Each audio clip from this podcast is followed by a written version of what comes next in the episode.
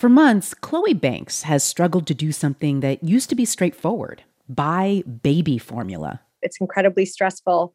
It's endless where you don't know where, you know, your next can of formula is going to come from. Across the country, formula is in short supply, especially specialized formula like the kind her 11 month old son, Teddy, needs. He has a milk and soy protein allergy. Everything that we want to do is to take the best care of our children and we're between a rock and a hard place because it's not like we have other sources. The CDC says three quarters of babies depend on formula for at least some of their food by the time they're six months old.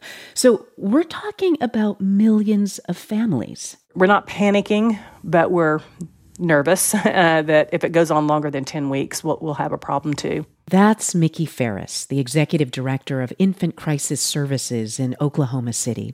They serve mostly lower income families who need baby food, diapers, or formula. She says clients are coming in droves right now, and just like her families, she's running into trouble buying formula. We buy from the distributor and they, they don't have any more right now. The consequences of all this for parents who can't find the formula they need are huge, says pediatric gastroenterologist Dr. Benjamin Gold. It is a real crisis and, in many cases, potentially life threatening. The FDA this week announced a strategy to get more formula on the shelves, but it'll take weeks at least before parents see relief at the grocery store. In the meantime, Chloe Banks and her husband will continue to spend hours looking for formula that works for their son. And then you have, of course, in the back of your mind, there are other families who are doing the same thing. Are you taking this from a child who needs it as well? Try not to be too greedy, but then if you're not greedy, you don't have enough for your child.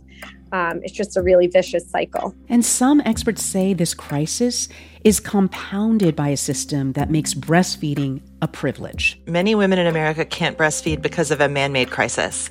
Only one out of four folks have access to paid leave, and it's really hard to breastfeed a baby if you're not with your child. Consider this a baby formula shortage is exposing how a perfect storm of supply chain tangles, federal policy, and structural inequity threatens parents' ability to do their most important job feed their children.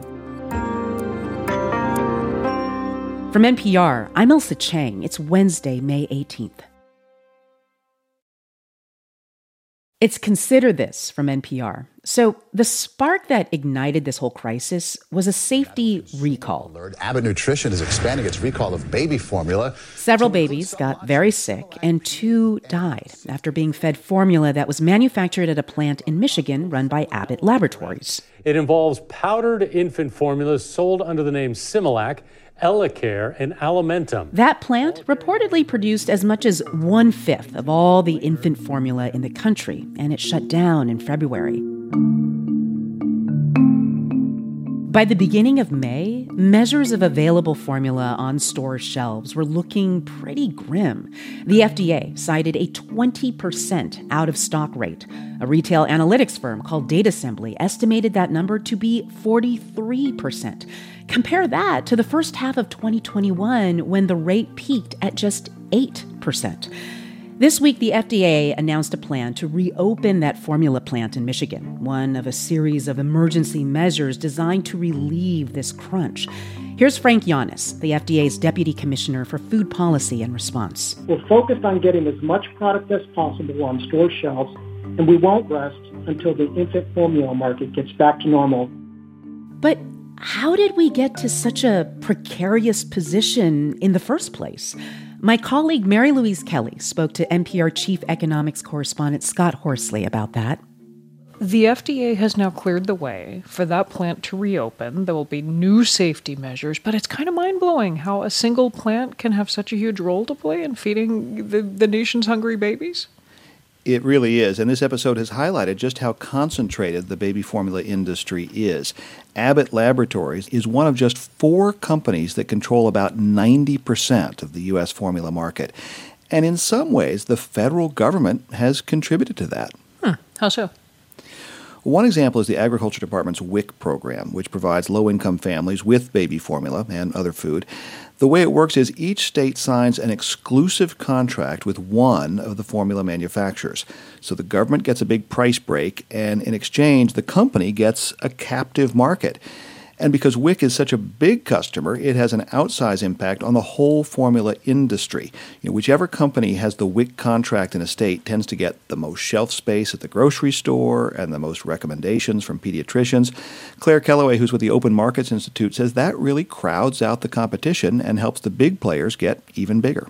Because the WIC program is such a large purchaser, it buys about half of the formula on the market once a company has an exclusive deal to service a state, competitors don't have a financial incentive to compete in that state. Abbott, the company with the shuttered plant, has the mm. WIC monopoly in about two thirds of all the states. And the administration has asked states to temporarily relax those monopoly rules so that WIC recipients can use any brand of formula they can find. Um, another piece of this is the FDA is also opening the door to importing more formula from other countries. How is that going to change things?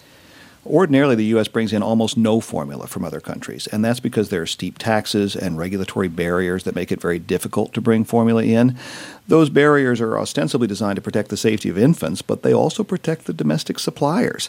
And this illustrates a larger point. You know, some people have argued the best way to bulletproof supply chains is to bring manufacturing inside the United States. But we've basically tried that here with baby formula. And as Mary Lovely of the Peterson Institute for International Economics says, you can see the results. This shows that just having one or two, you know, factories in the US or suppliers in the US is is not the way to be resilient. In fact, it's a recipe for being vulnerable. Lovely says what you really want is a bunch of suppliers. So don't put all your eggs in one basket or all your baby formula in one bottle. Hmm. Uh, meanwhile, if you have a baby and you're worried, how am I going to feed this baby? This is really urgent. How soon will these moves make a difference? Not overnight. Authorities say it's going to take weeks to restart production at the Abbott plant and weeks to bring imported formula into the U.S. In the meantime, the administration is working to get existing formula where it's needed most. You know, these emergency fixes are designed to be temporary in nature, but FDA Commissioner Robert Califf says longer term concentration in the formula industry is also worth a look. The question of whether we need more diversity in terms of the overall supply is one that I think will be much discussed. And needs to be considered in light of the levers we have to make that happen. And the government does have some important levers as both a regulator and a customer. That was NPR Chief Economics Correspondent Scott Horsley talking to my colleague Mary Louise Kelly. Until the FDA's emergency measures start chipping away at this formula shortage, many parents still will face a daily challenge to feed their babies. That was already a stressful issue for a lot of mothers. The decision about whether to breastfeed or use formula or use both can be a really complicated one, often loaded with shame or guilt.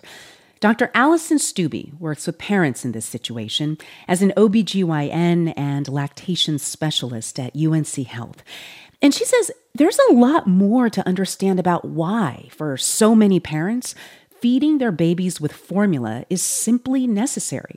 And she says people on social media are misguided when they suggest right now that parents should just try breastfeeding as a solution to the formula shortage. Many women in America can't breastfeed because of a man made crisis. And that's that we're the only quote unquote civilized country without paid parental leave. Um, only one out of four folks have access to paid leave, and it's really hard to breastfeed a baby if you're not with your child. And then, in addition to that, not every single person has body parts that work 100% of the time. We don't say to people with type 1 diabetes, if you just squeeze your pancreas a little harder, you won't need that insulin. These medicines are silly. Right. Um, and so there's this assumption that if you just power through, you can make this work, and that's simply false. Okay, so a lot of reasons out there why people choose not to breastfeed. And yet, there is a lot of pressure on new mothers to breastfeed, like organizations such as the American Academy for Pediatrics say that babies should be breastfed until they are at least a year old. I'm just curious, like, what are you hearing now from parents you work with about how this particular baby formula shortage crisis is exacerbating that pressure to breastfeed? So, I want to start with weirdly something somewhat positive about all of this. Um, I was chatting today with some of my colleagues in our lactation office, and one of the women said, you know, she's on several mom groups. She herself has a young baby, and she said that people who are breastfeeding are saying, well, I'm going to pump so I can donate my milk to other moms because this is a crisis. And women who have stopped or cut down on their breastfeeding are working on bringing back up their milk supply and then seeing how they can help others. And she said that at least in the community here, it's not a question of, well, you should have breastfed and you wouldn't have this problem, but babies need food. What can I do and how can I help? So I do think we're seeing moms respond to this crisis by banding together as moms have for all of human history to help each other out so their babies can eat. Um, what we really need, though, is for our society and our systems to band together so that a woman who wants to breastfeed can breastfeed. Because right now, if you are privileged and you have access to paid leave and you have access to support that you can spend your own money on, it's pretty possible to breastfeed. But if you don't have those things, it's really not a right right now. It's a privilege.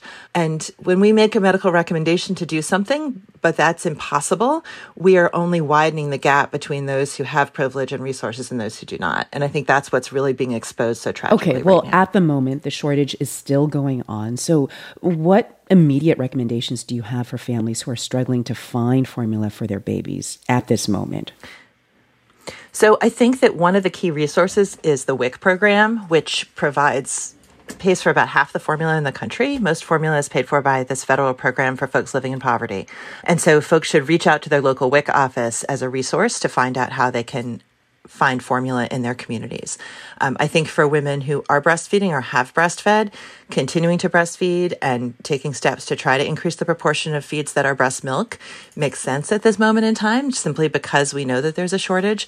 Um, but it's really, really important that families not dilute powdered formula because the concentration of water to formula that's in those instructions is what's safe and healthy for babies. And when we dilute that, it's actually very dangerous for the child.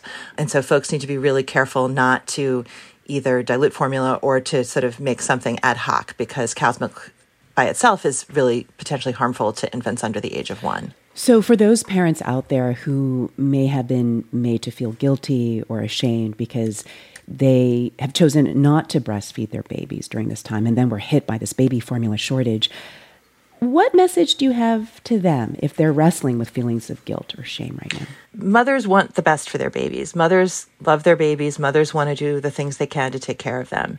And each mother is uniquely qualified to understand in the context of her life and her challenges and her lived experience what is the thing that is going to work to feed her baby.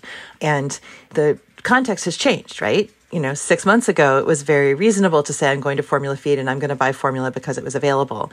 And I would encourage people to say, I made the best decision I could with the information in front of me. Um, and now this is hard and I'm going to reach out to my community and resources to get through it, but I'm going to recognize that I made the best decision I could with what I knew at the time. That was Dr. Alison Stuebe, a professor at the University of North Carolina's Gillings School of Public Health. She's also an OBGYN and medical director of lactation services for UNC Health. In our show notes, you can find a link to advice from the Academy of Breastfeeding Medicine. It has guidance for parents struggling through this baby formula shortage.